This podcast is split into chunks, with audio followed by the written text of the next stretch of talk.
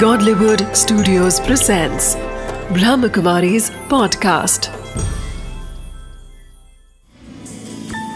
Wisdom of the day with Dr. Girish Patel.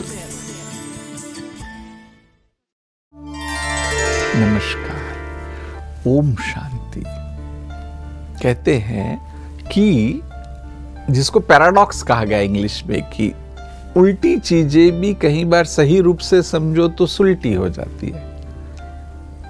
कहते हैं कि हमारी आँख कौन खोलता है? ऐसे अगर सब कुछ ठीक ठाक चल रहा है तो आप अपने आप में बदलाव नहीं लाते हो। आपकी आँखें नहीं खुलती है।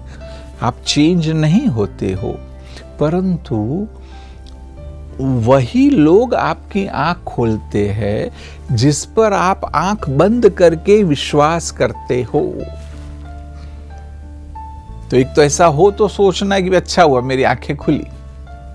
और दूसरा, कि जब आप आँख खोलकर, बंद रख करके किस पर विश्वास करते हो तो तब पहले से ही सोचो। क्योंकि उस व्यक्ति का वो प्लानिंग भी हो सकता है। मर्डर था, कहते उसने बहुत सारे मर्डर किए। परंतु पहले वह उनका विश्वास जीतता था। जब उसको मालूम पड़ता था कि अभी इनको मेरे पे विश्वास आ गया, तभी वो उनका खून करता था। तो बस, ऐसे ही जीवन में भी। ये मतलब नहीं कि विश्वास मत करो, परंतु ज़रूर सोचो।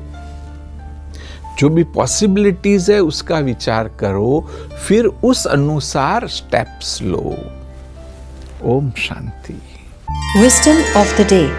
It is a paradox that sometimes what we expect to be rewarding turns out to be painful, and painful events could be rewarding in the long run.